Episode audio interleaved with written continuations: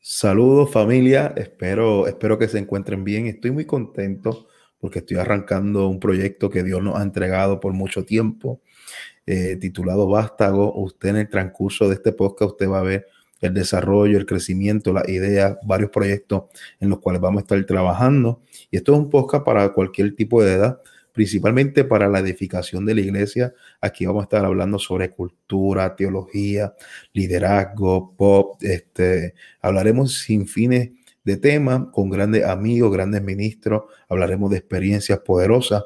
Y en esta ocasión tengo un gran privilegio. Tengo el honor de estar acompañado en este primer episodio con un gran amigo, alguien que respeto, alguien que, que, que quiero, que amo, que llevamos ya una trayectoria no solamente de amigos, sino también el ministerio. Este, es autor, es pastor, es predicador, de los mejores predicadores que conozco. Este, ¿Qué más puedo decir? Es adorador. Le falta sacar un disco, espero que lo saque pronto. So, yo espero que esto sea algo profético para que lo registren por ahí y de aquí en el 2024 lo, lo posteen como Josué Quesada, el profeta, Josué lo dijo. Y en, esta, en este momento quiero que usted reciba ahí donde usted está Aplauda si quiere. Quiero que reciba a un gran amigo, el pastor José Ramón Pedraza. Bueno, la idea era que el Ramón te lo evitaras arrancando.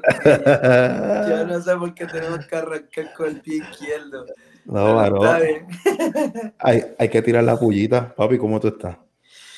Todo bien, gracias a Dios. Tú sabes, en este, ¿cómo te digo?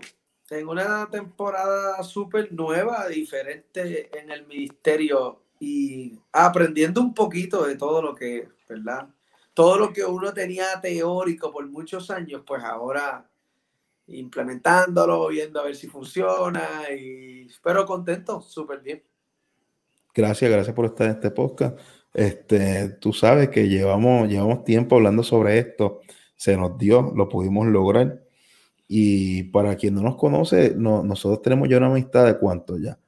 Fácil, más de, de 10 años. Bueno, esto que yo recuerde, estamos hablando 2011.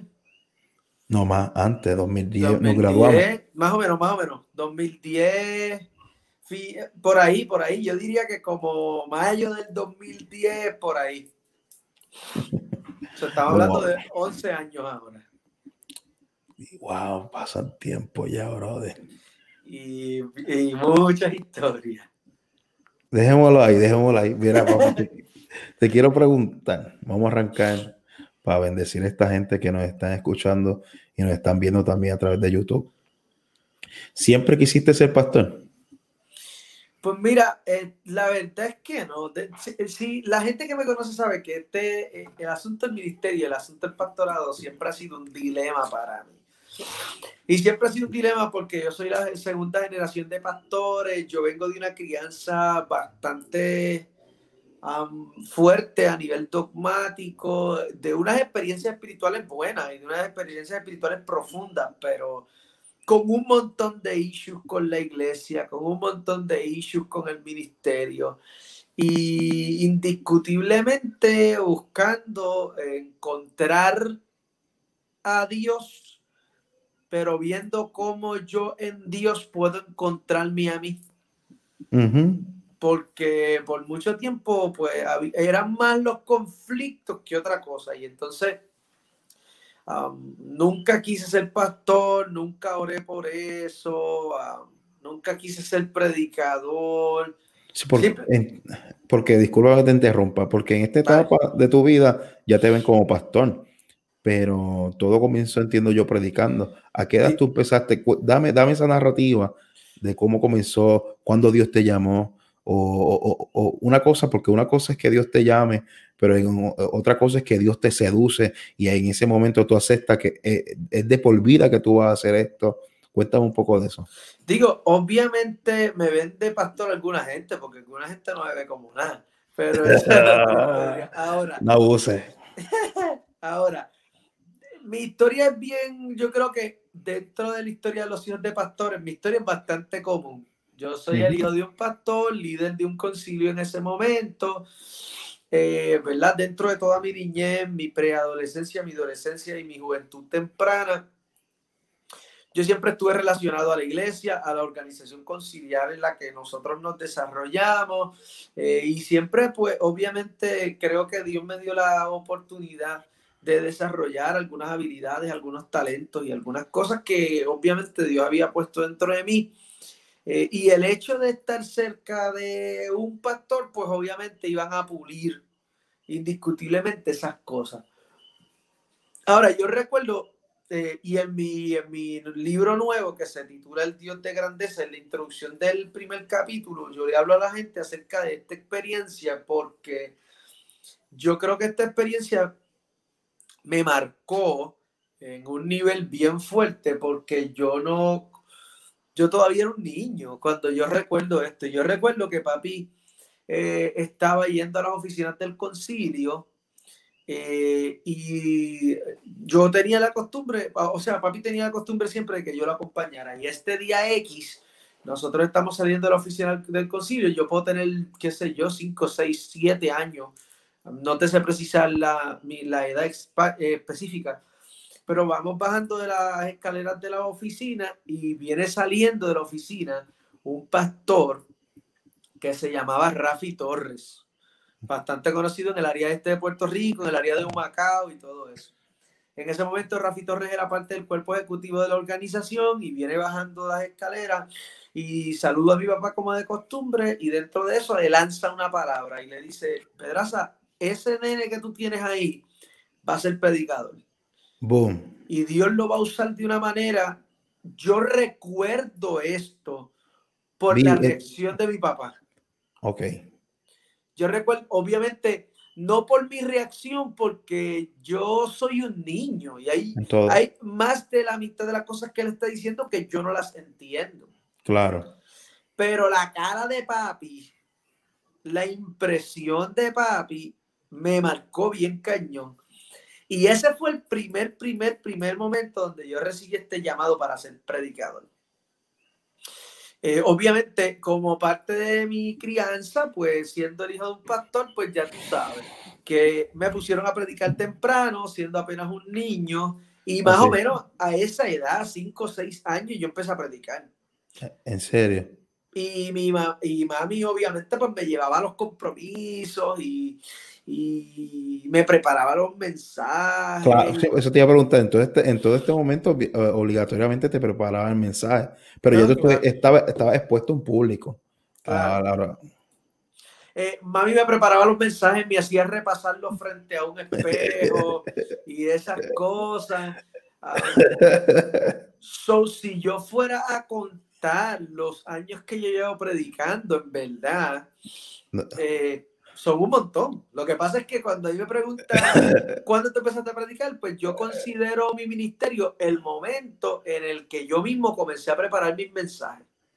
Ok, sí, porque si, si fuera por tu inicio, desde tu primer sermón, tú, estuvieras, celebrando el aniversario. Como el profeta, como el profeta, mi embrión viera tus ojos.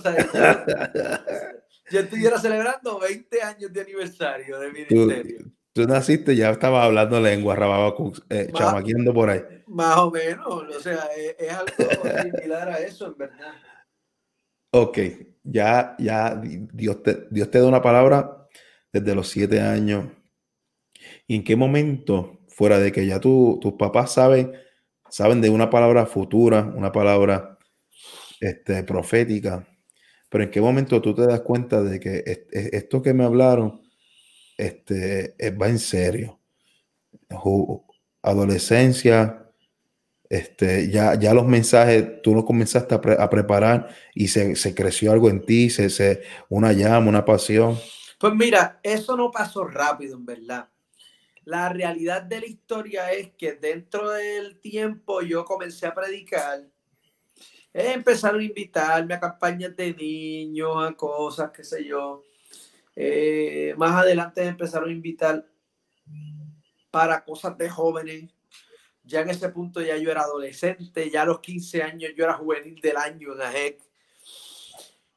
Esto, y ahora AJEC, fue parte de esa preparación para mí porque yo siempre he tenido esta personalidad y es la verdad.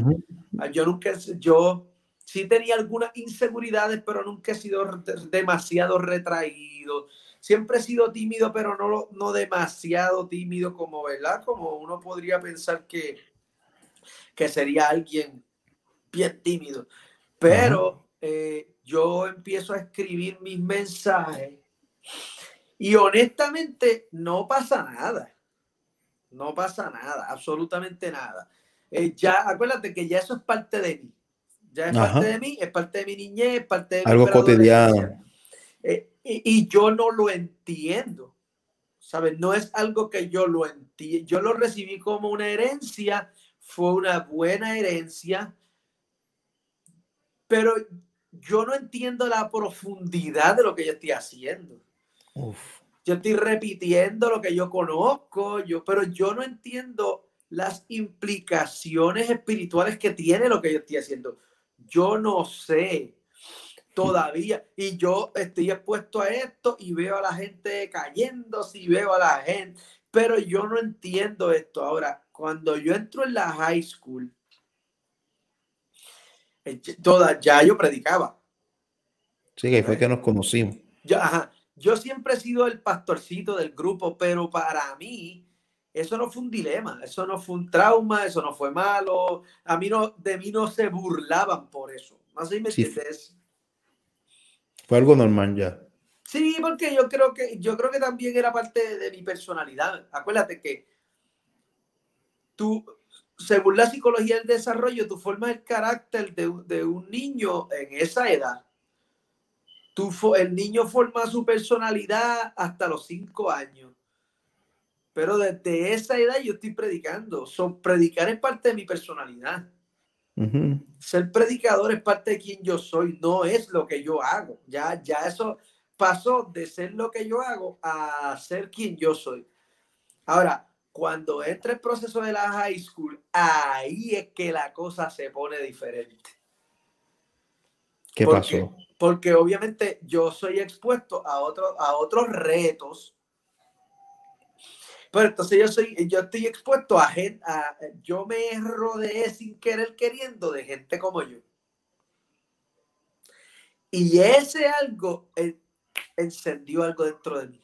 O sea, eso no, yo no sé cómo explicártelo, pero yo no, yo nunca prediqué, aunque yo siempre he sido enérgico y siempre he sido emocional y siempre he sido corre que te quema y porque ese, que eso no es nada malo o sea ese no quien yo era.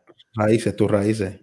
Claro aunque yo siempre fui de esa manera la verdad la verdad la verdad es que eso no hizo un clic conmigo hasta que yo tengo 15 16 años. Hmm. que yo empiezo a tener experiencias con el Dios de mi papá Qué duro. Porque hasta ahí es el Dios de mi papá. Todavía eh, no se ha creado esto, estas experiencias, todavía yo no he tenido esta revelación, todavía yo no he tenido este despertar, todavía yo no he tenido esto que me hace decir, ese es mi Dios, ¿sabes? Pero ahí yo te conozco a ti, nosotros nos ligamos un montón de gente, éramos unos locos en el buen sentido de la palabra. Claro. Eh, porque amábamos a Dios y andábamos buscando la presencia de Dios. y yo te escucho hablar así de que todavía no conocía al Dios de tu papá y me, remonta a Abraham, al Dios de Abraham, al Dios de Isaac, al Dios de Jacob y cada uno de ellos los tuvo que experimentar, este, no a lo que habían oído, sino por, por vivencias propias. Y hay algo que eso activa en uno oficialmente. Ya tú no predicas por conocimiento, tú predicas por revelación. Ahora ya tú no te mueves por algo que te dijeron, algo que estás viviendo en el momento. que, que, eh, yo me acuerdo que en esa edad, 15, fueron los 15 años, 16, que yo te conocí y estábamos expuestos más o menos en la misma circunstancia porque era lo que es la confra. Los que no conocen lo que es la confra, eso es eh, este, eh, eh, eh, es una asociación donde se reúnen jóvenes adorar a Cristo, no importa la organización, ni el concilio, ni donde tú estés afiliado, simplemente nos reuníamos al mediodía y en media hora Dios hacía lo que le daba la gana, literalmente. pero, la, pero la parte más importante de eso en verdad, adicional obviamente a todo lo que dijiste que es súper importante, pero la parte más importante es el lugar donde eso pasa. Porque todo eso pasa en una escuela de educación pública. Que, eso, es lo más importante. No es en un foro eclesiástico, no es en un lugar religioso, no tiene nada que... Es en una escuela. ¿Te arrepientes que Dios te haya marcado en la escuela? ¿O hubieras preferido que fuera un campamento, una vigilia? Es que en verdad yo creo que, honestamente, hoy, después de todo lo que yo he atravesado en 28 años de vida que yo tengo, yo creo que si que si yo hubiese tenido otras opciones, probablemente yo no estaría aquí. si, la, si la historia se hubiese escrito de otra manera, si algo de lo que pasó hubiese faltado, lo más seguro, ah, por todos mis conflictos con la fe, por todos mis conflictos con la iglesia, por todos mis dilemas personales, yo estoy convencido que eso no hubiese ocurrido, mi destino hubiese sido otro, el resultado de mi vida hubiese sido otro y hay gente que ah, eh, he tenido gente que en algún momento ha dicho, ah, sí, pero no hubiese sido feliz. Yo te garantizo que yo hubiese sido feliz. Porque, y te voy a explicar por qué. Porque Dios tuvo que seducirme. Yo estaba reacio, reacio a vivir el tipo de cristianismo que yo había conocido. Yo no tenía problemas con el Evangelio. Yo podía vivir el Evangelio siempre y cuando no fuera igual que el que yo aprendí. Porque habían tantos gaps, tantos espacios vacíos, tantas grietas, tantas cosas ilógicas, irracionales para mí, obviamente. Estoy hablando desde mi, desde mi perspectiva en ese momento. Había tantas cosas sin sentido para mí que indiscutiblemente yo decía, e inclusive yo podía estar de acuerdo en ser ministro, siempre y cuando yo no fuera igual. Esa es tu condición. Yo, eh, mira, yo pienso que yo bendigo esos tiempos, porque al igual que tú, Dios nos expuso a los 15 años y lo más lindo es como tú decías, que fue fuera de la estructura eclesiástica. O sea, nuestra, yo puedo decir por mi parte, y yo creo que similar a la tuya en ese, en esa temporada de nuestras vidas, nuestros mayores momentos espiritual o con Dios no fueron dentro de cuatro paredes. Y eso marcó un antecedente a tal nivel de que en tu caso yo estoy claro porque vi el cambio, donde hubo un cambio de que tú no quisiste repetir lo mismo de las generaciones que te antepasaron a ti. O sea, decidiste romper ese patrón, un patrón de que venimos de esa crianza que lastimó, esa crianza que, con todo respeto que lo estoy diciendo, pero Ay, creo que vamos a meter en problemas, Pedraza, si te pregunto. No, papi, no. Eh, eh, fue, fue una temporada donde lo hacían con amor, pero posiblemente no era de la manera correcta y el resultado de eso era eh, herir a, la congregación, herir a la generación siguiente a tal nivel de que tú, en tu caso, tú no querías seguir haciendo o aceptar el, Con el tiempo yo entendí que yo no podía ser tan duro con un papá que me dio lo que le dieron. Y que yo había sido bien irresponsable por detestar, no, déjame cambiar la palabra, no voy a usar la palabra detestar, pero ah, yo estaba siendo irresponsable con pretender que mis padres hicieran más con lo poco que le dieron. Ellos fueron tan víctimas como nosotros. Definitivo. La diferencia es que, obviamente, generación tras generación cambian las perspectivas, cambian la manera de ver las cosas. Esa es la única diferencia, pero la verdad es que mucho hicieron con lo que le dieron, porque tú miras para atrás y tú dices, pero lejos llegaron, pagaron un precio innecesario pagaron de más. Entonces, a veces nosotros como que e, esta nueva generación, y lo hablo porque yo me considero uno de estos, yo, creo, yo me creo que yo soy un reformador de la iglesia. Ah, y que yo creo que soy alguien que Dios le está dando una palabra relevante para esta generación.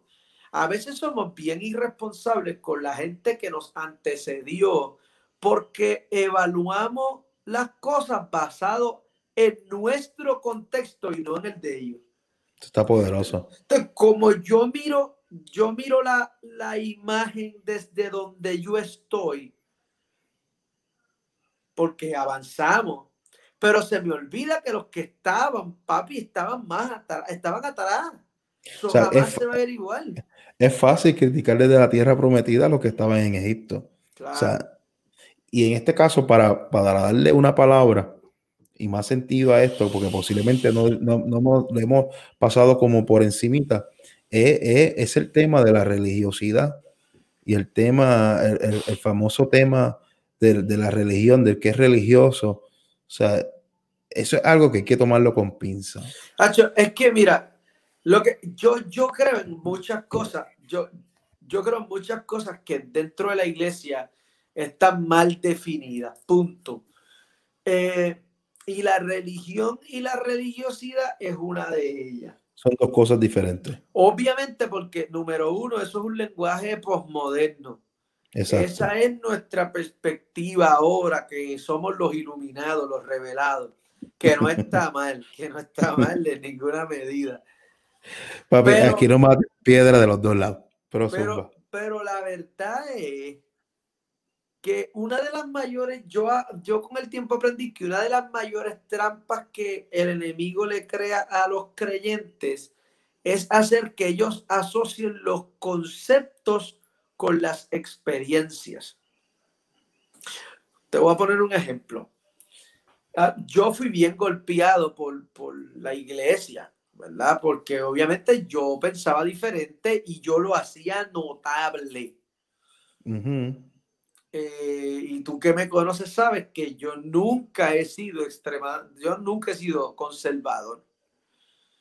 Quizá en mi retórica de predicación si era un poquito más crudo. Y, este, y, mi y digo, y ni tanto, porque si me escuchas ahora en verdad, eh, yo diría que es más bien que antes estaba, era más afín, vamos a decir esa palabra. Mi discurso era más afín con mi entorno. Exacto. Ahora, cuando yo soy golpeado con eso, el enemigo me hace la trampa y esa trampa viene desde mi inconsciente porque yo no estoy escogiendo hacerlo, esta es la reacción de mi dolor. Entonces, ¿cómo yo reacciono? Como tuve experiencia con el pentecostalismo. Claro. Ahora decido robarme a mí mismo la experiencia de Pentecostés. Son dos cosas diferentes, porque una cosa es el pentecostalismo, que es la religión creada en base de la doctrina de Pentecostés, y otra cosa es Pentecostés, que es la experiencia del Espíritu Santo. Y tú sabes que hubo un tiempo en mi vida, en mi ministerio, porque ya nos conocíamos, que yo cambié por completo. Y yo me volví un catedrático universitario, un orador tú lo sabes. yo dejé de orar por la gente, yo dejé de, yo me volví un orador, yo voy y predico y me voy. Pero esa fue la trampa más grande, porque yo asocié la religiosidad con estas cosas y es ahora que yo me doy cuenta que la religiosidad no tiene, la religiosidad no tiene moda, la religiosidad no tiene felotipo, no tiene rostro. La religiosidad no tiene apariencia. ¿Sabe? Yo puedo ser religioso vistiéndome como lo hago. Porque es que la religiosidad es una mentalidad cautiva, una mentalidad manipulable, sugestionada, una mentalidad dirigida incorrectamente por otros y esta fidelidad absurda por cosas que no tienen fundamento, no tiene nada que ver con, y, eso yo lo entiendo hoy porque Después cuando yo transiciono y retomo un poco quién yo era y entro a, la, a, otra óptica apostólica, profética de restauración, entonces yo me vuelvo un enemigo de los religiosos. Y yo le declaro la guerra a la religiosidad. Hasta que empiezo a darme cuenta que la religiosidad no tiene rostro y que había gente que se vestía como yo, que eran más religiosos. Y que en realidad yo estaba, de, escucha, yo estaba dejando florecer el prejuicio de mi dolor. Como yo estaba prejuiciado por causa de las cosas que me hicieron, ese prejuicio me llevó a derramar una ira santa, entre comillas, en contra de aquellas cosas que se parecían a las que me hicieron daño. Y eso es uno de los peligros más grandes porque cuando tú entras en este ruedo, esto no se trata ni tan siquiera del ministerio, en verdad esto se trata de la voluntad de Dios. Y cuando tú entras en el negocio de la voluntad de Dios, lo voy a llamar de esa manera, cuando tú entras en este negocio de la voluntad de Dios, y digo negocio de la voluntad de Dios porque para tú poder caminar a tu destino profético, tú manejas tu vida de manera transaccional con Dios. Porque desde el mismo momento en que yo decidí responderle a Dios, yo comencé a negociar con él ciertas cosas en el camino. Entonces, yo empecé a crear estas transacciones de tú haces y yo hago, tú me das y yo te doy, de tú, tú, me dejas y yo voy, etcétera. Y cuando tú entras en el, en el negocio de la voluntad de Dios y empiezas a entrar en esa dirección, te vas a dar cuenta que lo que está buscando el Espíritu de Dios por encima de lo que te va a dar es en quién te quiere convertir. Yo todo el tiempo pensé que mi ministerio se trataba de qué tenía yo para ofrecer y de cómo lo iba a ofrecer. Después me di cuenta que en verdad siempre se trató de la persona en la que Dios me quería convertir. Hmm y Dios es experto cambiándote los planes al nivel de que, o sea, yo, yo sé, yo sé los procesos que tú has tenido que pasar para convertirte en la persona que tú estás mencionando que Dios quería que tú fueras. Entre heridas del pasado, heridas con experiencia llamada religiosidad, porque yo, yo, sí, yo soy de los que creo que la religiosidad no solamente están los que atacan a los que dicen que son santidad, sino también están los que dicen que son reinos. Sí, lo dije, lo estoy diciendo, este es mi podcast. Este, también están los que son evangélicos. O sea, la religiosidad es un tema muy profundo que yo creo que eso, eso podemos hacer otro podcast hablando sobre eso, solamente sin, sin herir a nadie, sino en atacar lo que es literalmente la religiosidad dentro de la vida de un cristiano. Pero hablando de convertirte en esa persona que Dios pensó, que Dios creó, que Dios formó para que existiera sobre la faz de esta tierra.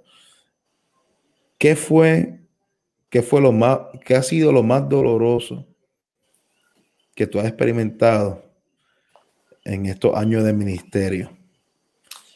Que te formó a nivel de, de, que hubo un cambio, hubo un Abraham a un Abraham ahora, de un de un Isaac o un Jacob a un Israel. Siendo honesto, mira, yo dentro del ministerio, yo, yo cometí demasiados errores. Yo siempre he sido una persona fuerte de carácter um, y siempre he sido una persona muy líder y muy... Y eso uh, creó muchos daños dentro de mí. Eh, yo tomé muchas malas decisiones, yo lastimé mucha gente queriendo, sin querer, intencional, inconsciente. Ah, porque es que a nosotros nos encanta contar las historias donde nosotros somos víctimas, pero siempre hay otra historia donde nosotros somos los victimarios. Definitivo. En unas me hicieron daño y en otras hice daño yo. Ahora, dentro de las cosas que yo creo que fueron, fue más difícil para mí, o la cosa más difícil que yo he vivido en mi vida hasta el día de hoy, yo creo que fue mi proceso de divorcio. Yo, yo hablo abiertamente de esto, la iglesia que pastoreo conoce esto, la gente que me ha visto ministrar conoce esto, yo creo que ya esto es un asunto público. pero yo, historia larga corta, me voy para Estados Unidos un par de años, allá conozco a una persona y me caso. No voy a entrar en los detalles del asunto, pero historia larga corta, yo atravieso por un proceso de divorcio bien difícil. No mm. bien difícil porque el divorcio fuera muy tormentuoso, Difícil porque yo no pensé que me iba a golpear tanto como me golpeó. Entonces, caigo en una depresión mayor o una depresión profunda. Eh, comienzo a visitar un psicólogo y comienzo a, ¿verdad? evaluarme a nivel psiquiátrico. Porque entro, y eso es otro tema.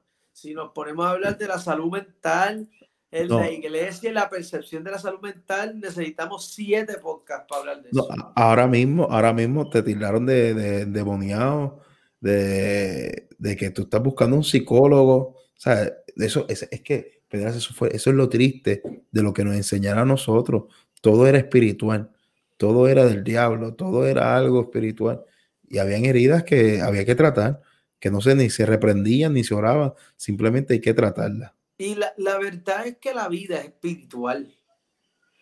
Lo que pasa es que cuando, cuando nosotros metemos en la cabeza que tú puedes divorciar una cosa de la otra y que una cosa puede funcionar sin la otra, ahí yo creo que es donde está el problema, porque a nosotros se nos olvida que nosotros somos seres tripartitos, pero en esa, en esa convergencia existe lo que yo creo que es la integralidad. El ser humano no puede, si separas el espíritu del cuerpo, no funciona. Si separas el alma del espíritu, no funciona. De la única manera es si esas tres cosas coexisten. Por lo tanto, pero nosotros nos enfocamos en la espiritualidad, que en verdad es misticismo. Nos enfocamos en el misticismo religioso, que no hay problema. Eh, yo, yo aprendí, eso no es una mala palabra. Estamos hablando del mundo del espíritu. El espíritu no se ve, no se sienta, no lo puedes tocar. Eso es místico. Misticismo. Claro, eso es místico, punto, se acabó. Ahora, yo atravieso por este proceso de divorcio, papi, eso me barató completamente. Claro, había mucho orgullo dentro de mí, yo siempre fui una persona pretenciosa, yo siempre fui una persona orgullosa. Yo siempre tuve, yo siempre fui bastante inaccesible, creo. Yo, tú me conoces de muchos años y tú sabes que yo estoy siendo lo más honesto que puedo. Eh, gente, gente, está siendo mil por ciento honesto ahora mismo. Yo, yo creo que también que mucho de lo que conocí después que me restauré, de, lo, de, la religiosidad, entre comillas, mucho de lo que yo vi, mucho de lo que conocí después fue lo que me dañó y me convirtió en esta persona orgullosa, que se cree el predicador del momento, que indiscutiblemente eh, me iba bien. Mi ministerio estaba creciendo, yo estaba viajando, estaba yendo, estaba viniendo, tenía radio, tenía aquello, eventos de jóvenes, aquello, lo otro, me iba bien estaba haciendo la voluntad de Dios. Bueno, pero eh, paso por este proceso de divorcio y ahí el Señor comienza a romperme. Bien cañón, ¿sabes? Ahí empieza Dios a quitármelo todo. Todos los excesos, todas las todo, todo, todo lo que yo pensaba que era yo, se desmonta dentro de ese proceso de depresión y de divorcio. ¿Cuánto tiempo luchaste con eso? Bueno, eh, así, um, la realidad es que al día de hoy van cuatro años, cinco años ya.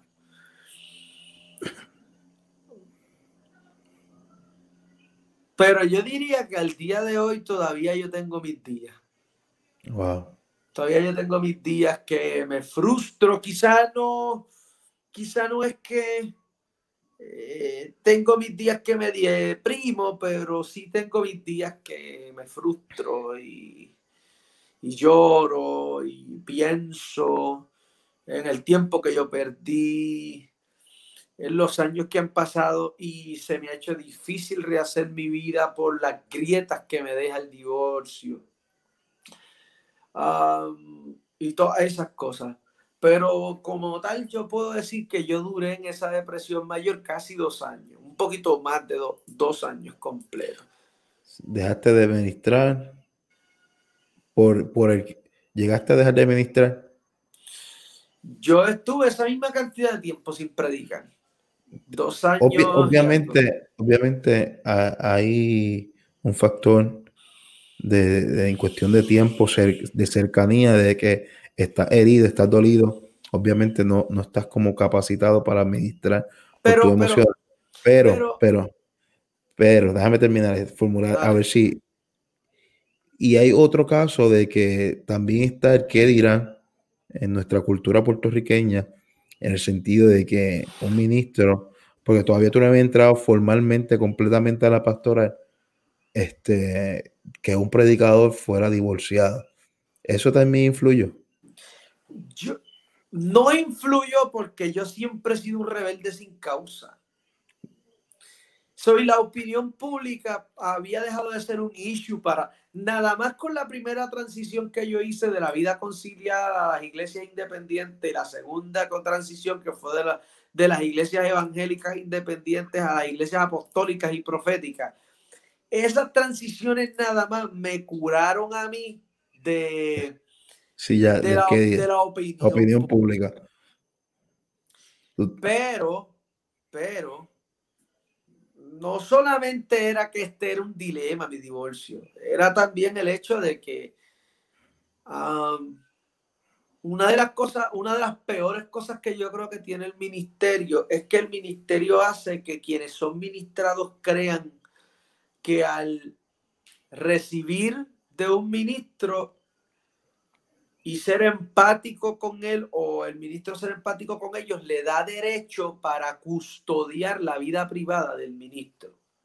Y, el, y el, hecho de, el hecho de que la cultura me hizo sentir que yo le debo una explicación a la gente. Mira la diferencia de lo que es, para, mira la diferencia de lo que es que te importe la opinión pública a llegar a pensar que tú le debes una explicación a la gente. Y este dilema de qué les voy a decir.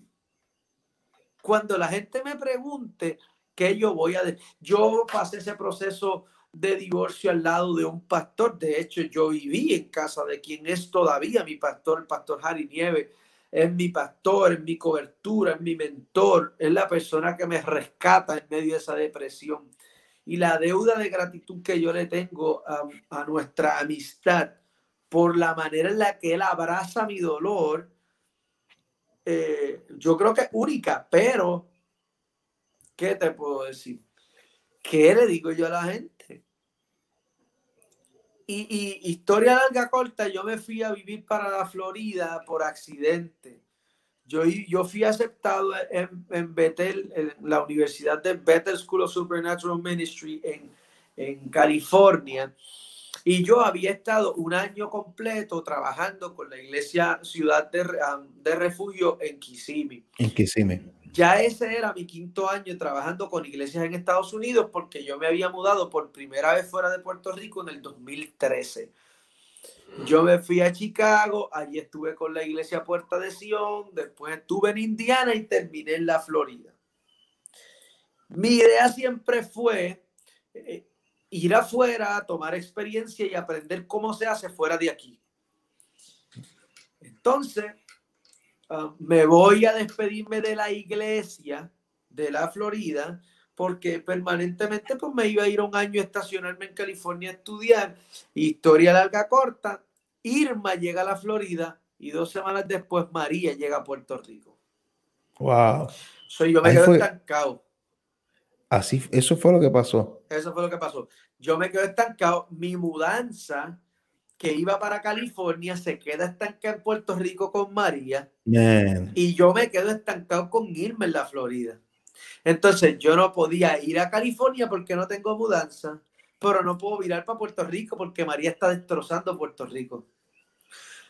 Ah, ¿qué pasa? Se junta todo eso con mi proceso de divorcio y de separación y yo me derrumbé. Después que pasa todo, ya había pasado el plazo para yo poder ir a California.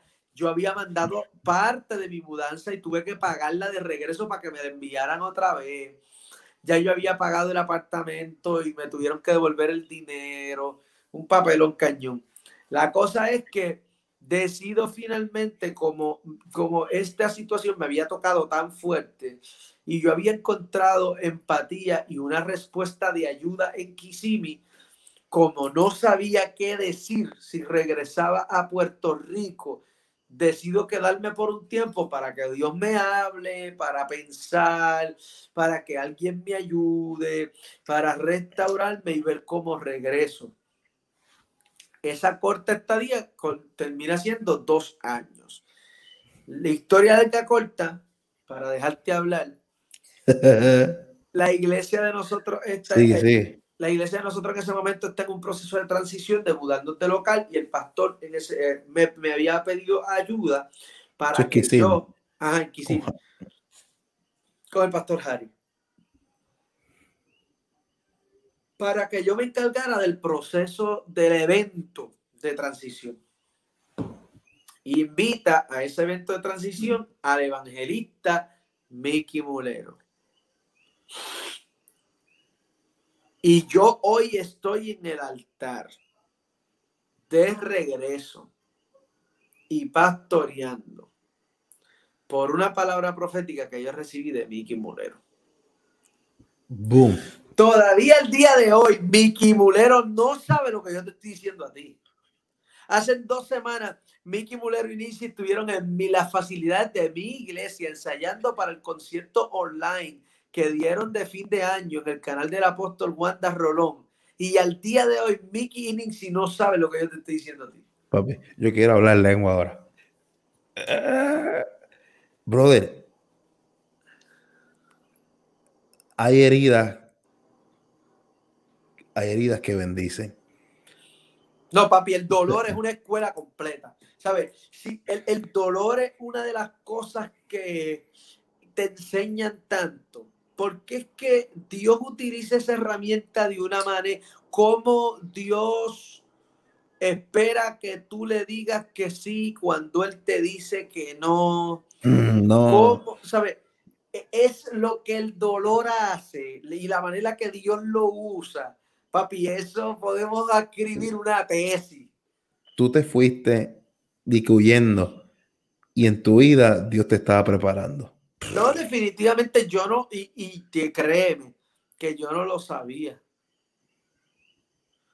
Mi, yo estaba desgastado. Yo, mi, a mí me, yo me deprimí bien brutal. Y, y la manera en la que Dios usó eso cómo Dios orquestó cada detalle y posicionó cada persona y provocó cada encuentro, cada entrevista, cada para que hoy todo, todo, bueno, yo lo digo de esta manera. El dolor de mi proceso, en verdad, yo no lo sabía, pero eran las contracciones de mi alumbramiento.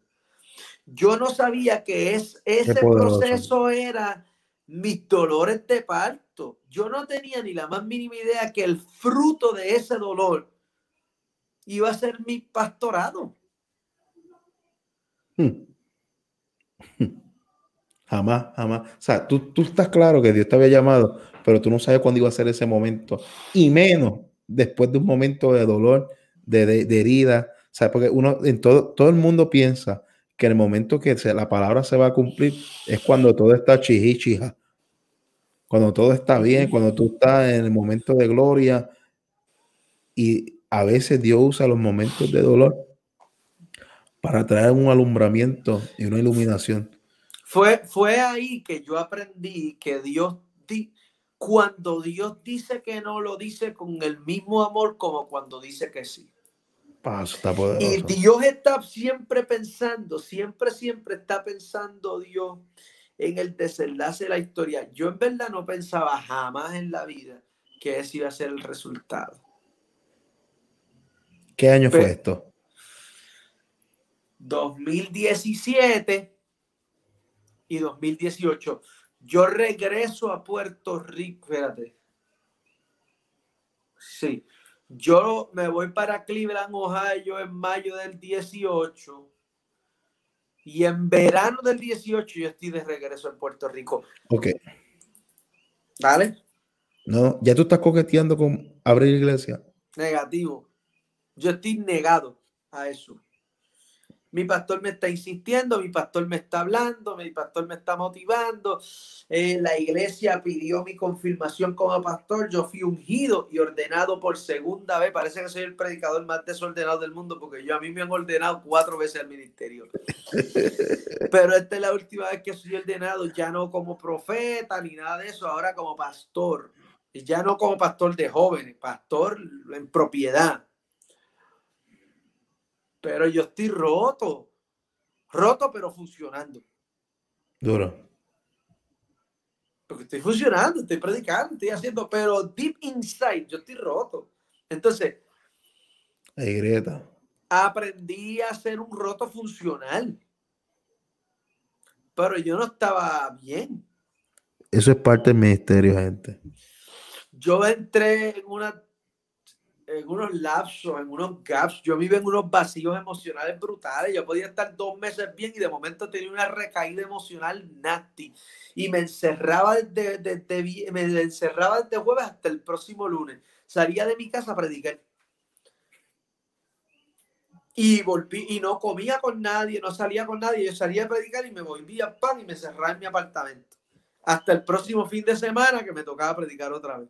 ¿Y cuándo, cuándo fue el momento que dijiste, abre iglesia? Voy a salir a plantar la iglesia. Bueno, yo había sido, eh, yo había sido ungido y había sido enviado para esa tarea. Pero regreso a Puerto Rico. Eso fue increíble, Ajá. Regreso a Puerto Rico. Y una vez regreso a Puerto Rico, mi ministerio se activa solo. O sea, yo regreso a Puerto Rico, los pastores que me conocen de toda la vida y los ministros que me han respaldado toda la vida saben que yo estoy aquí y comienzan a invitarme a predicar y yo y entonces yo vuelvo a retomar el dolor me metió en una cápsula del tiempo que me regresó a la vida de cuando yo tenía 19 años. Yo volví a ser ese muchachito de 19 años que estaba predica para acá y predica para allá, campañas aquí, aquello, otro, eventos y que, que. Yo regresé a esa vida. Si tu agenda se activa otra vez. Otra vez, sola. Y yo obviamente, ¿qué hago? Respondo y respondo complacientemente porque, porque yo, eso era lo que yo quería, con eso ya estaba bien. Ahora, yo empiezo a, mi pastor empieza a emplazarme para la plantación de la iglesia. Pero el problema, el dilema mayor que tengo yo con la plantación de la iglesia es la cultura de la iglesia. Porque yo conozco bien la cultura del país.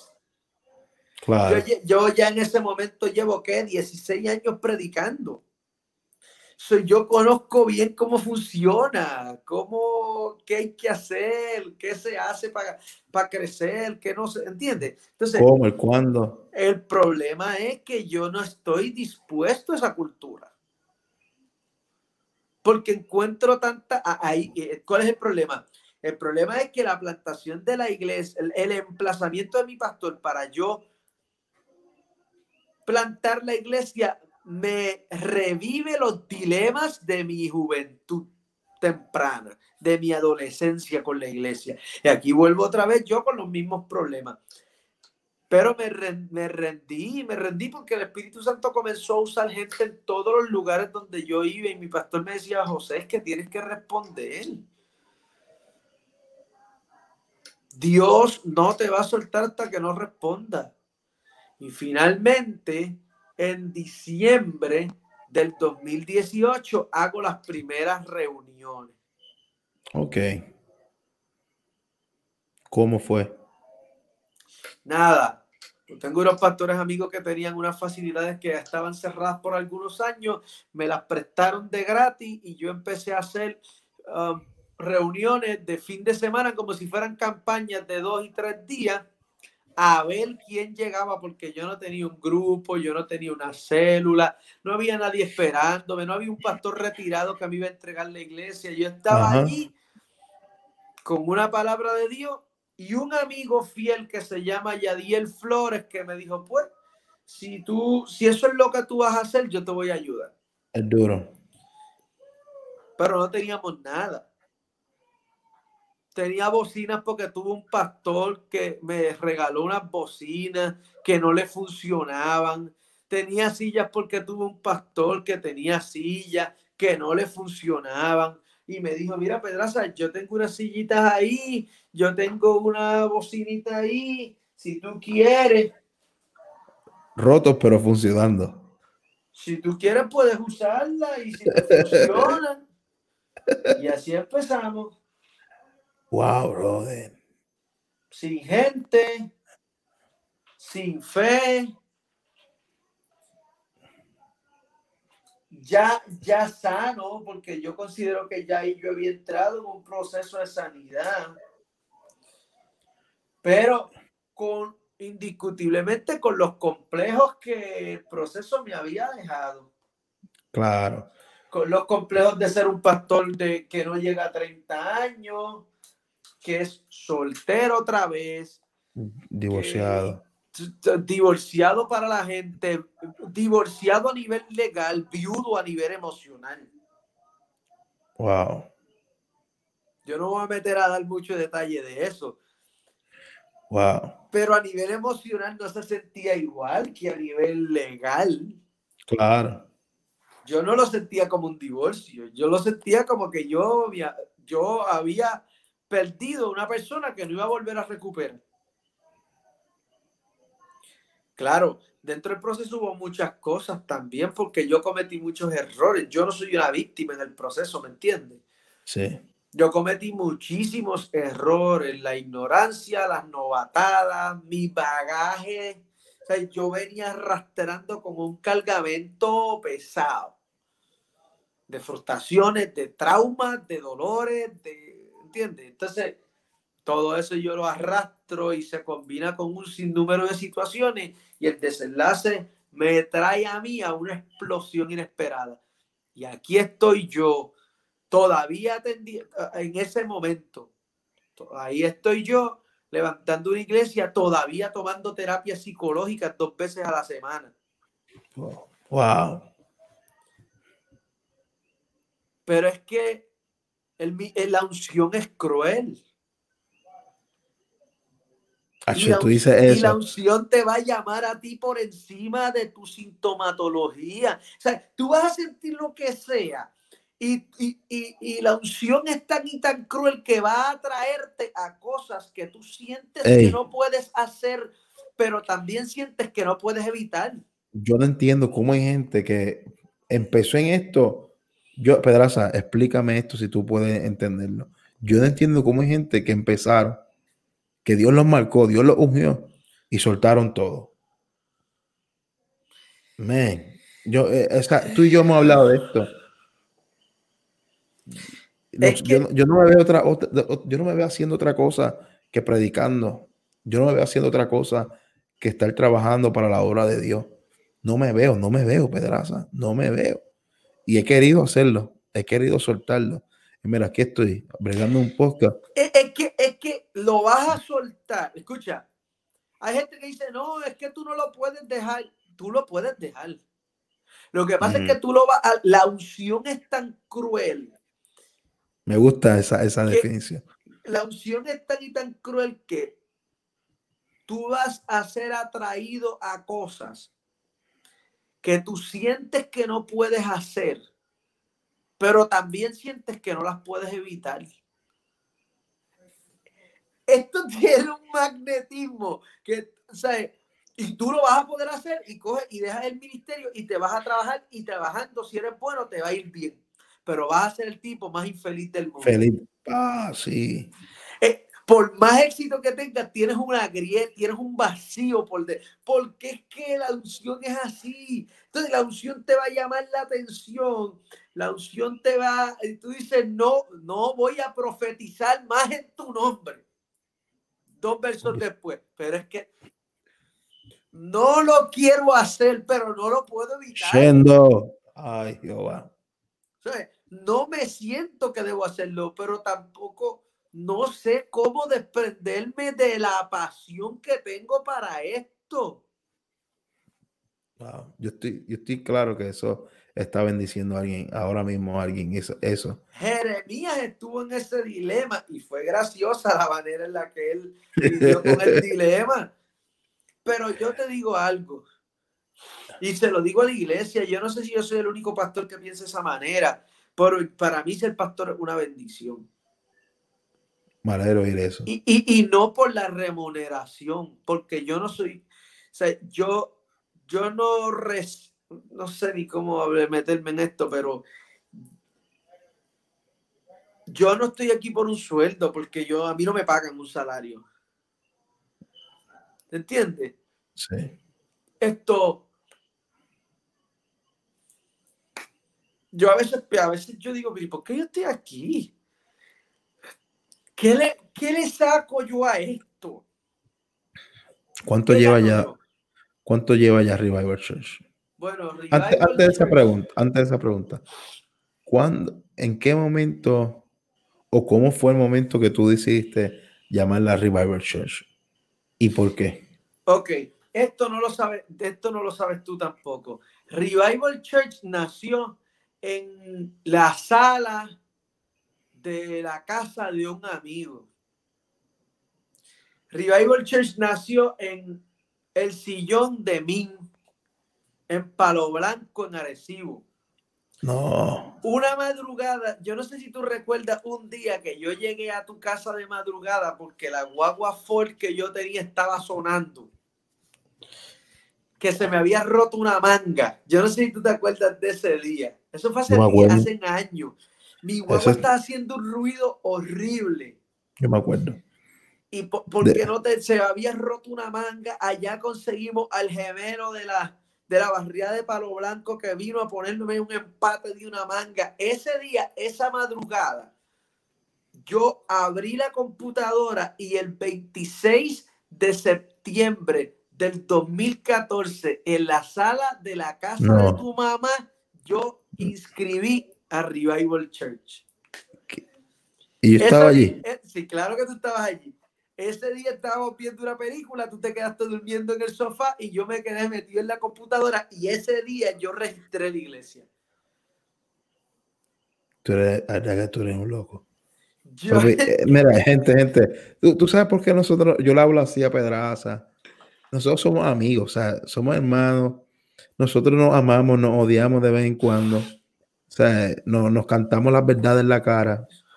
Pero si hay un hombre en esta vida que yo admiro por su valentía, no sé si porque es loco o porque tiene mucha fe. yo creo que un poquito de las dos. Un poquito de las dos. El tipo tiene algo de las dos que eh, lo, lo lleva a lanzarse. O sea, algo que yo, tú sabes que yo siempre he tenido problemas, es que yo tiro, yo tengo que tirar los números, me tienen que cuadrar, todo me tiene que machar, y si no es hasta así, no me lanzo. 2014, el Misala. Wow. Yo creo que yo nunca te había dicho eso. No, yo no sabía, yo no sabía eso. En la sala de tu casa, nunca se me va a olvidar, el 26 de septiembre del 2014. Yo decido que finalmente le iba a llamar Revival Church porque yo tenía un evento de jóvenes que se llamaba Revival. Cierto. Eh, y era un evento fuerte. Tú llegaste a ir y esos eventos eran espiritualmente fuertes, eh, a nivel de producción eran excelentes y a nivel de a nivel de asistencia eran unos eventos bastante concurridos. Sí. Pero yo tenía en mi equipo de ministerio un muchacho que murió eh, para María, primo de mi pastor, al quien es hoy mi pastora administrativa en la iglesia que yo pastoreo, Yarelis Marín. Su primo me dijo, a, su primo que se llamaba Gamalier, pasó a la presencia del Señor y era parte de mi equipo de ministerio y en ese momento eh, que estábamos para arriba y para abajo predicando todo lo que da la radio aquí, allá y allá y acá, tú sabes cómo yo estaba. Él andaba para arriba, sí, contigo. Él andaba para arriba, para abajo conmigo y un día me dijo, Pedraza, Dios te va a levantar a ti como pastor.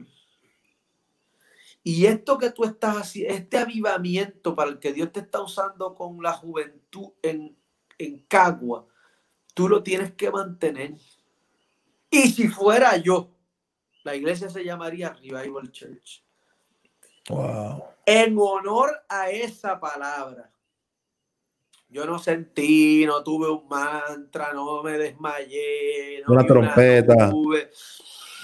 Yo, yo simplemente cuando él dijo eso, eso me dio un, un golpe, ¡pum! Y yo dije, así se va a llamar.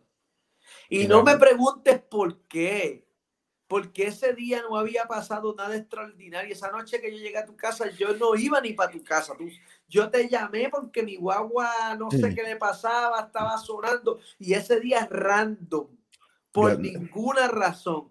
Yo me metí a la computadora al Departamento de Estado y generé una incorporación que se mantuvo cinco años inactiva hasta que en el 2019 ¡pum! nace Revival Church.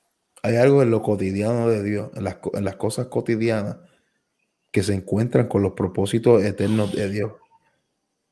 Me acuerdo, domingo, un domingo, Iglesia Buen Samaritano. Este, ahí fue donde me crié con Grey, con José Luis, con toda esa gente. Yo soy nacido y criado, tú sabes, nacido y criado. Y recuerdo que ya Dios me sabe, empezó a hablarme, a marcarme.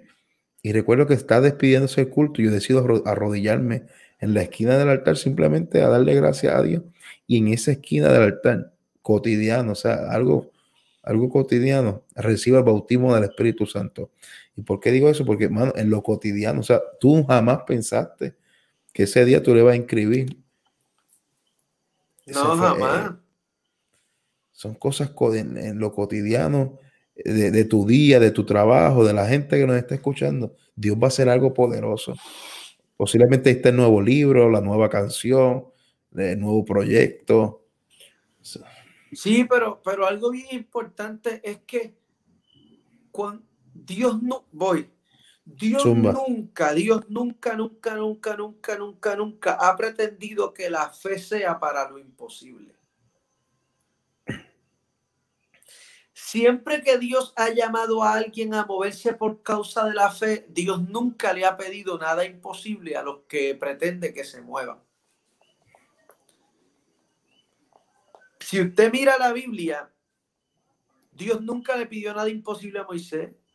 Dios no le dijo divide el mal, le dijo, ¿qué tienes en la mano? Una vara, métela en el agua. ¿Qué de imposible tiene meter una vara en el agua? Nada. Dios no le pidió a Josué nada, Dios no le dijo a Josué, divide el Jordán. Le dijo, tome el arca y pase en el Jordán. Hmm. Porque es que la fe en realidad nos posibilita, lo imposible está en las manos de Dios. El hecho aquí es creer tan férreamente en la palabra de Dios que esa, ese algo que tú crees te lleve a lanzarte confiando. El dilema que yo tuve cuando abrí la iglesia y mi, los hijos espirituales de la casa que yo pastoreo saben esto porque yo soy abierto con ellos. Las ganas que yo tenía de cerrar la iglesia los primeros cinco meses porque yo iba a República Dominicana, predicaba en el tabernáculo de adoración del apóstol Santiago Ponciano, que hay nueve mil personas sentadas. Llegaba el domingo a las dos de la tarde y me iba a Juncos a predicar a las siete y media con tres personas. Wow. Yo decía, esto no crece, esto no avanza, ¿qué pasa? Claro, porque yo estoy acostumbrado a otra cosa porque a mí se me olvida que me sigue un montón de gente, pero toda esa gente que me sigue tiene su iglesia. Definitivo. Yo pensaba que eso iba a ser, olvídate, la explosión, llegó aquí el que todos esperaban. Pero yo, le decía a la iglesia, yo le decía a la iglesia, eh, cuando estábamos en el, local pequeño, le decía a la iglesia, nosotros estamos aquí y no conseguimos un local, pero no es por ustedes, es por mí. Porque Dios me está enseñando a mí constancia, porque yo toda la vida fui el tipo de líder que si esto no funciona, yo lo echo el zafacón y hacemos otra cosa. Y no había desarrollado la persistencia. Tenía la habilidad, pero no había desarrollado el carácter. Y el carácter siempre debe superar a la habilidad. Wow, está poderoso. Y el Espíritu de Dios tuvo que comenzar a trabajar conmigo para hoy por hoy, para la gloria del Señor. La iglesia está a punto de cumplir dos años, porque oficialmente, aunque yo trabajé muchos meses, oficialmente la iglesia fue lanzada el 25 de mayo del año 2019 eh, y oficialmente cumplimos un año del 19 al 20 y cumplimos el segundo año el 25 de mayo de este año 2021. Ah, me alegro un montón. ¿Cuál ha sido el mayor reto?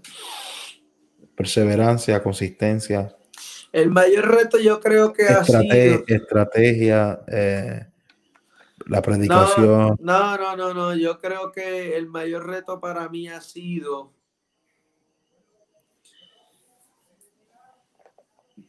desarrollar el corazón de un pastor. Yo no tengo problema con predicar. Yo no soy el mejor predicador, pero yo creo que ya yo tengo las herramientas. Qué humilde, qué humilde, qué humilde. No, no, no, no, Los muchos años en el ministerio le dan a uno ciertas cosas.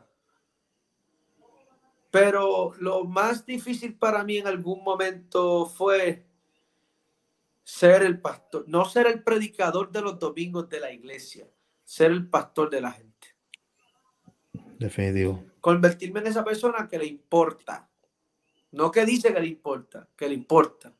Que lo siente. Fuera del altar, fuera del altar. ¿Sabes? Eso fue lo más difícil porque yo siempre he sido solo, independiente, hoy aquí, mañana allá, sin, ah, sin lazos emocionales, ¿entiendes? Entonces, llanero solitario. Toda la vida. Y el convertirme en esa persona, yo creo que ha sido lo más difícil.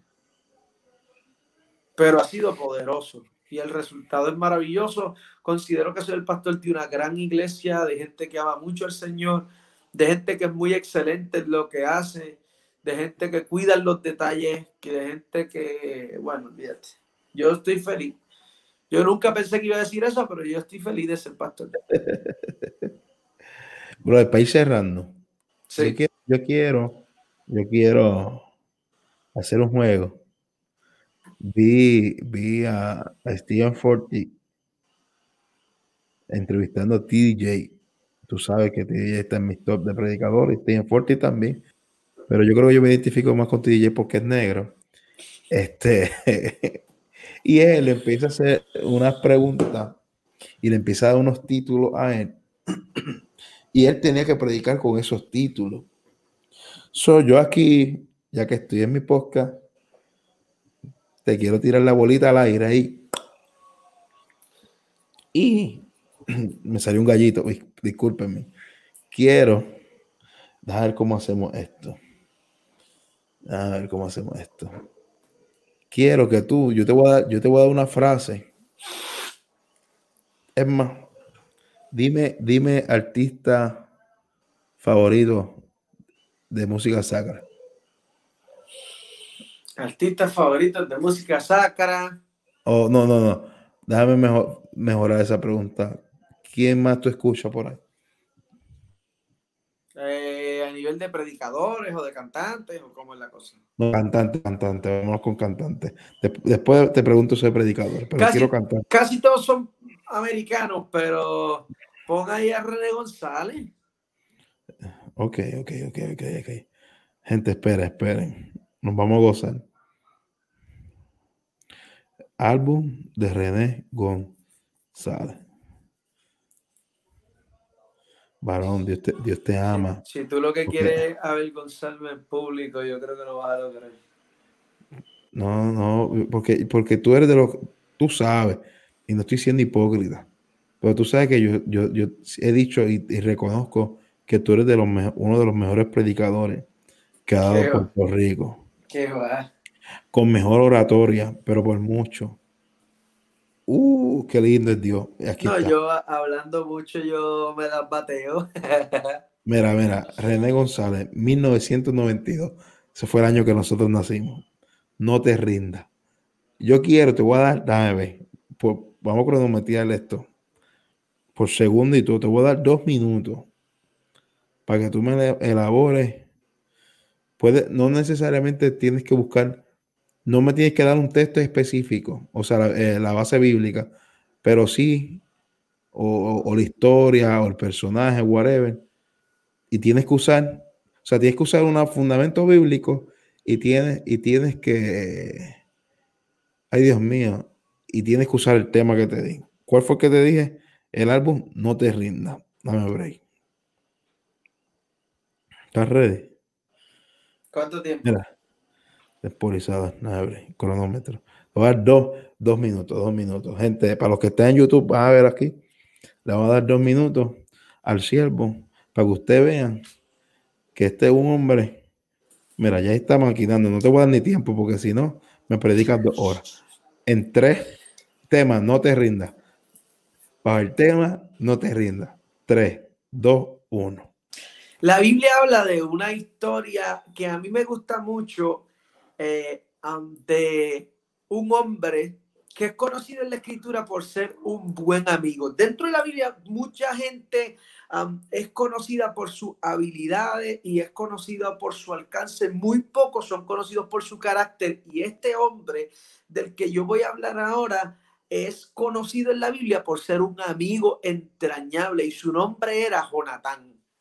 Y dentro de las muchas historias que la Biblia habla acerca de Jonatán, hay una historia que a mí me llama mucho la atención porque la Biblia habla de que um, Jonatán estaba en una de, una de sus más difíciles batallas, pero Jonatán no estaba solo y en este caso tampoco estaba con David. Jonatán estaba con a quien la Biblia lo identifica como su paje de armas.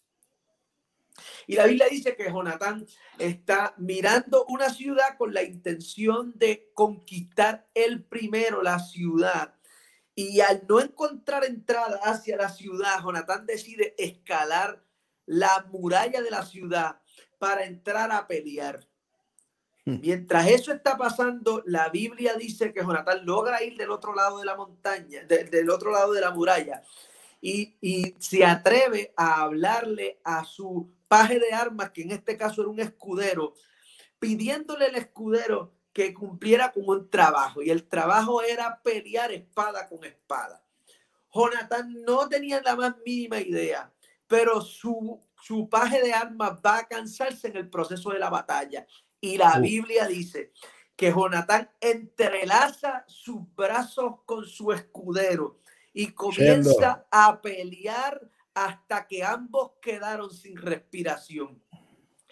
Escúcheme, esta historia a mí me llama mucho la atención porque creo con mi corazón que somos muchos los que estamos pasando por procesos que nos arrancan el aire, que nos quitan el ánimo, cuando nosotros entramos en la vida del espíritu, estas experiencias emocionales, psicoespirituales, epidermales, cuando entramos a esta experiencia del espíritu, nosotros rodeados de tantas cosas en la vida, lidiando con sintomatologías espirituales, llegamos a tiempo de cansancio, pero si nosotros en medio de un tiempo difícil escogemos correctamente las personas que nos acompañan en nuestras batallas, siempre tendremos alguien a quien Dios va a usar con el objetivo de que no nos rindamos en el camino. Esta noche, este día yo animo a algunos de ustedes que han estado frustrados, desanimados y llenos de problemas a que no se rindan porque el Espíritu de Dios uh. trae a alguien de la mano, viene alguien a socorrerte, hay alguien que Dios envió con herramientas que tú necesitas para batallar. Escúchame bien, tú tienes las herramientas, pero la victoria es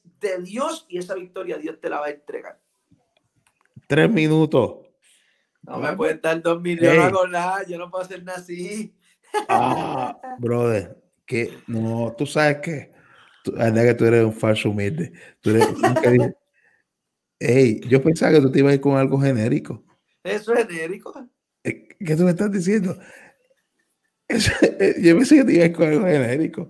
Algo así como, qué sé yo, Moisés en el desierto. el pueblo de Israel. ey, ey, ey, ey, pedraza. Hay gente ahora mismo que no sabe que, no, no sabe que esa historia existía en la Biblia.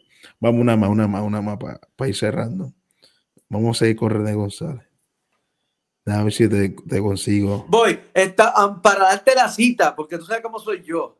Zúmbala, zúmbala. Eh, primera de Samuel, capítulo 14, verso número 13. Para los que no habían escuchado la historia, primera de Samuel 14, 13, lean la historia y agárrese de ahí. Ahora, te voy a dar aquí, mira, él, tiene del 92 hasta ahora, 2019. Ah, no, pero esto es de Yulisa, pero te voy a dar este.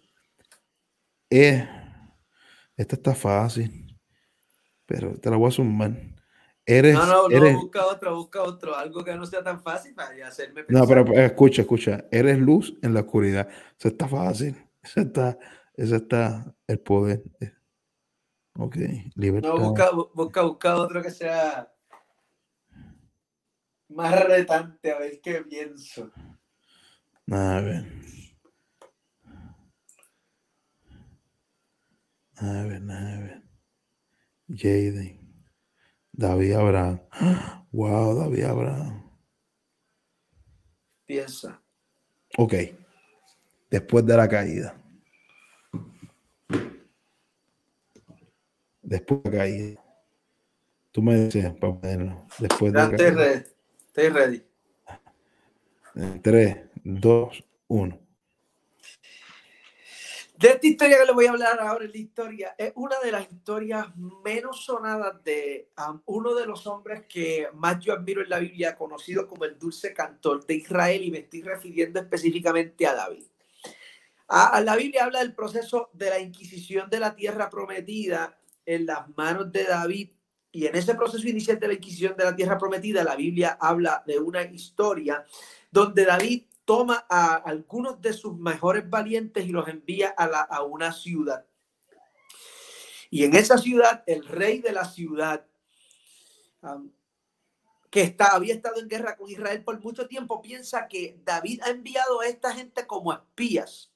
Y los ha enviado como espías, pensaba él que para destruir la ciudad. Sin embargo, David dice la Biblia que cuando él envía a esta gente para enviarle una ofrenda de paz a este rey, la Biblia dice que el rey se ve amenazado y manda a tomar cautivo a estos hombres y dice la Biblia que les manda a rapar la barba y a cortarle la toga hasta la mitad y que se le veía en la mitad de las nalgas. La Biblia dice que David manda un mensajero a la ciudad y le dice a ellos, quédense ahí hasta que le crezca la barba y cuando les crezca la barba yo les envío ropas nuevas y los hago regresar.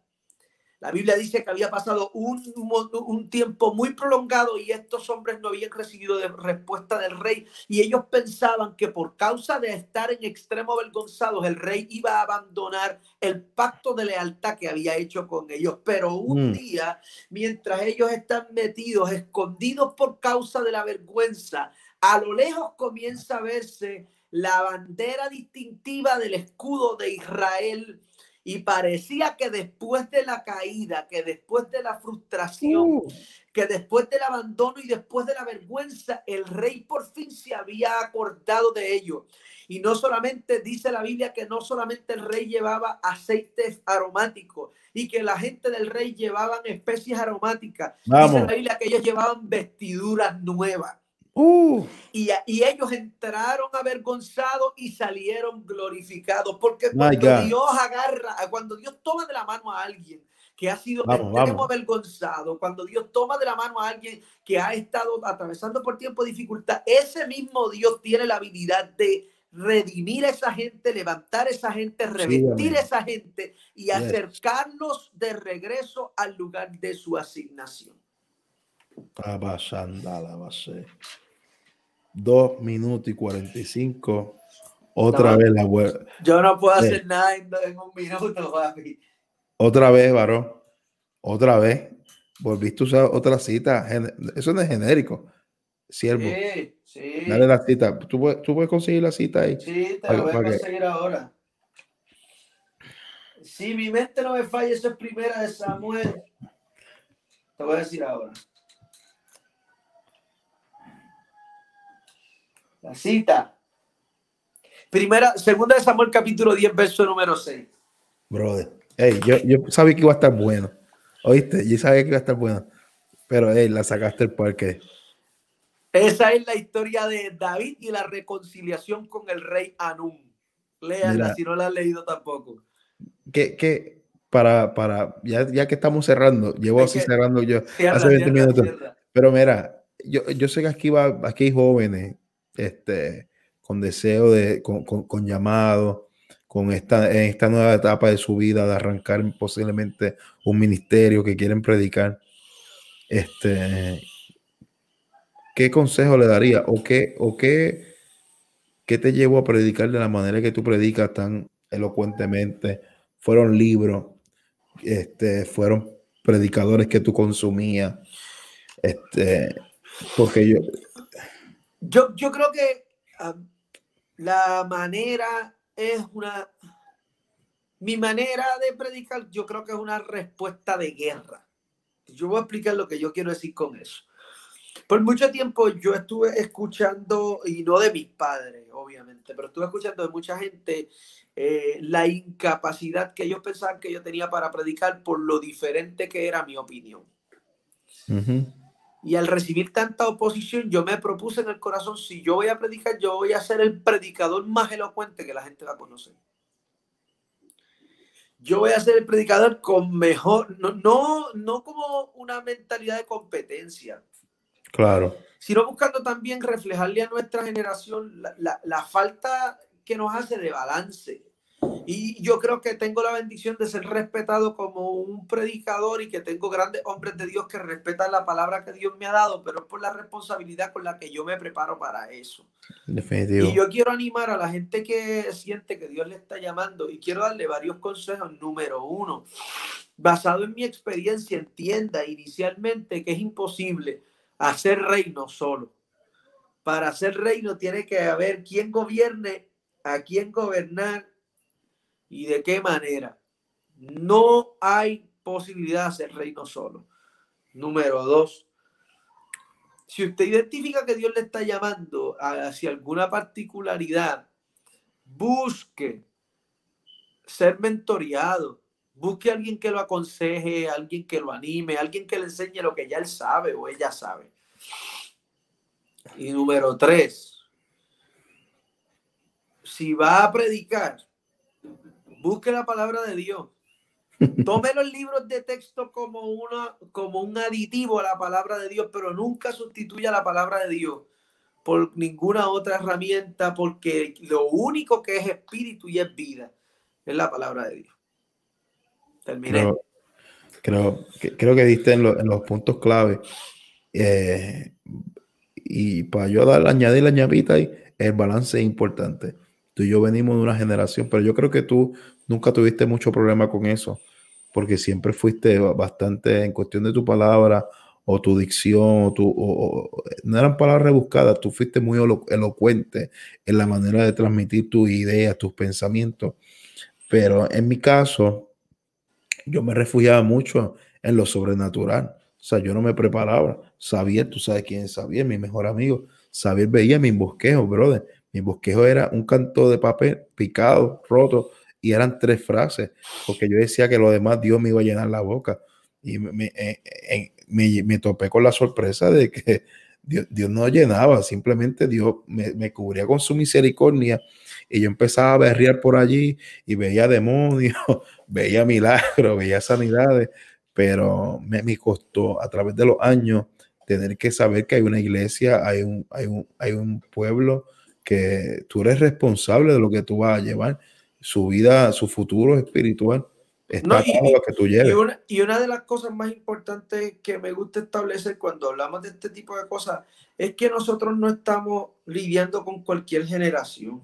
Claro, Esta generación tiene tanto acceso a la información que el hombre de Dios necesita tener herramientas, conocimiento y estudio. Yo me atrevo a decir, Pedaza, que la última generación que era menos, menos, que estaba menos informada, o que me, fuimos nosotros, la última, fuimos como esos, esos primeros años de nosotros, no, no estaba esa, esa, ese reto en la palabra. O sea, llegó un momento de nuestro ministerio que todos los ministros de esta nueva generación tuvieron que comerse la palabra. O sea, e, esta nueva generación es como la generación de antes, que era mucha manifestación, mucho, mucho sobrenatural, porque eso era, con eso fue suficiente para bendecir a Puerto Rico. Pero en esta generación de ahora que es muy liberal, este, ahora saben, todos son ateos, de momento todos son eruditos de la palabra, tienes que estar preparado. Claro. Y yo, le, yo les animo para cerrar por ver número cuatro. Yo les animo a que ustedes, a, que si usted considera tener un llamado, y este es mi, mi verdadero consejo, honre su llamado con orden. Amén. Dios lo está llamando y Dios le va a dar la visión, le va a dar las herramientas y los proyectos y la gente para que usted tenga un buen resultado haciendo la voluntad de Dios. Honre su llamado con orden y láncese a hacer la voluntad de Dios. Y para cerrar, por quinta vez, si la tiene, la tiene. Tú sabes lo que habla. Gente, Dios te tiene que llamar. Esto, esto, no, hay más nada que decir. Esto no, esto no es relajo. Y aquí se, aquí se me sale los rabacucos. Dios te tiene que llamar. Dios te tiene que marcar para eso. Porque, como dice un buen amigo mío de Cagua, pastor de Junco, en Junco, llamado José Pedraza, o la tiene o no la tiene. Definitivamente. Brother, gracias por estar aquí, gracias por aceptar la invitación. Eh, gracias a ti. ¿Dónde te podemos seguir? Bueno, ah, puedes saber un poquito más de mí en, las redes sociales, José R. Pedraza, y puedes saber un poquito más de la iglesia que pastoreo en las redes sociales igualmente, Revival Church PR, Revival con B corta, Revival Church PR, y desde ahí puede ver todo lo que Dios está haciendo con nosotros en Junco, Puerto Rico y prontamente en el área metropolitana. Uf, eso, eso es premisa, eso lo tengo yo aquí. Sí, el 30 de ma el 30 de enero, el 31 de enero de este 2021 comienza nuestro nuevo campus de Revival Church en el área metropolitana de Puerto Rico. Ni yo sabía eso. Ahí está, para que no te quejes, ahí está la primicia, varón de Gracias. Ahí también pueden conseguir tus libros, ¿verdad? Tu tercer libro. Sí, sí. Todos mis libros los puede, eh, los manuales y mis libros los pueden conseguir en www.joserpedraza.com. Bueno, familia, muchas gracias por acompañarnos en este, en este podcast. Si lo escuchó, gracias. Si lo está viendo por YouTube, muchas gracias. Te voy a pedir, por favor, que des tu comentario, tu like y tu suscripción. Es bien importante. Este fue tu primer episodio de Vástago y espero que haya sido de bendición. Un abrazo.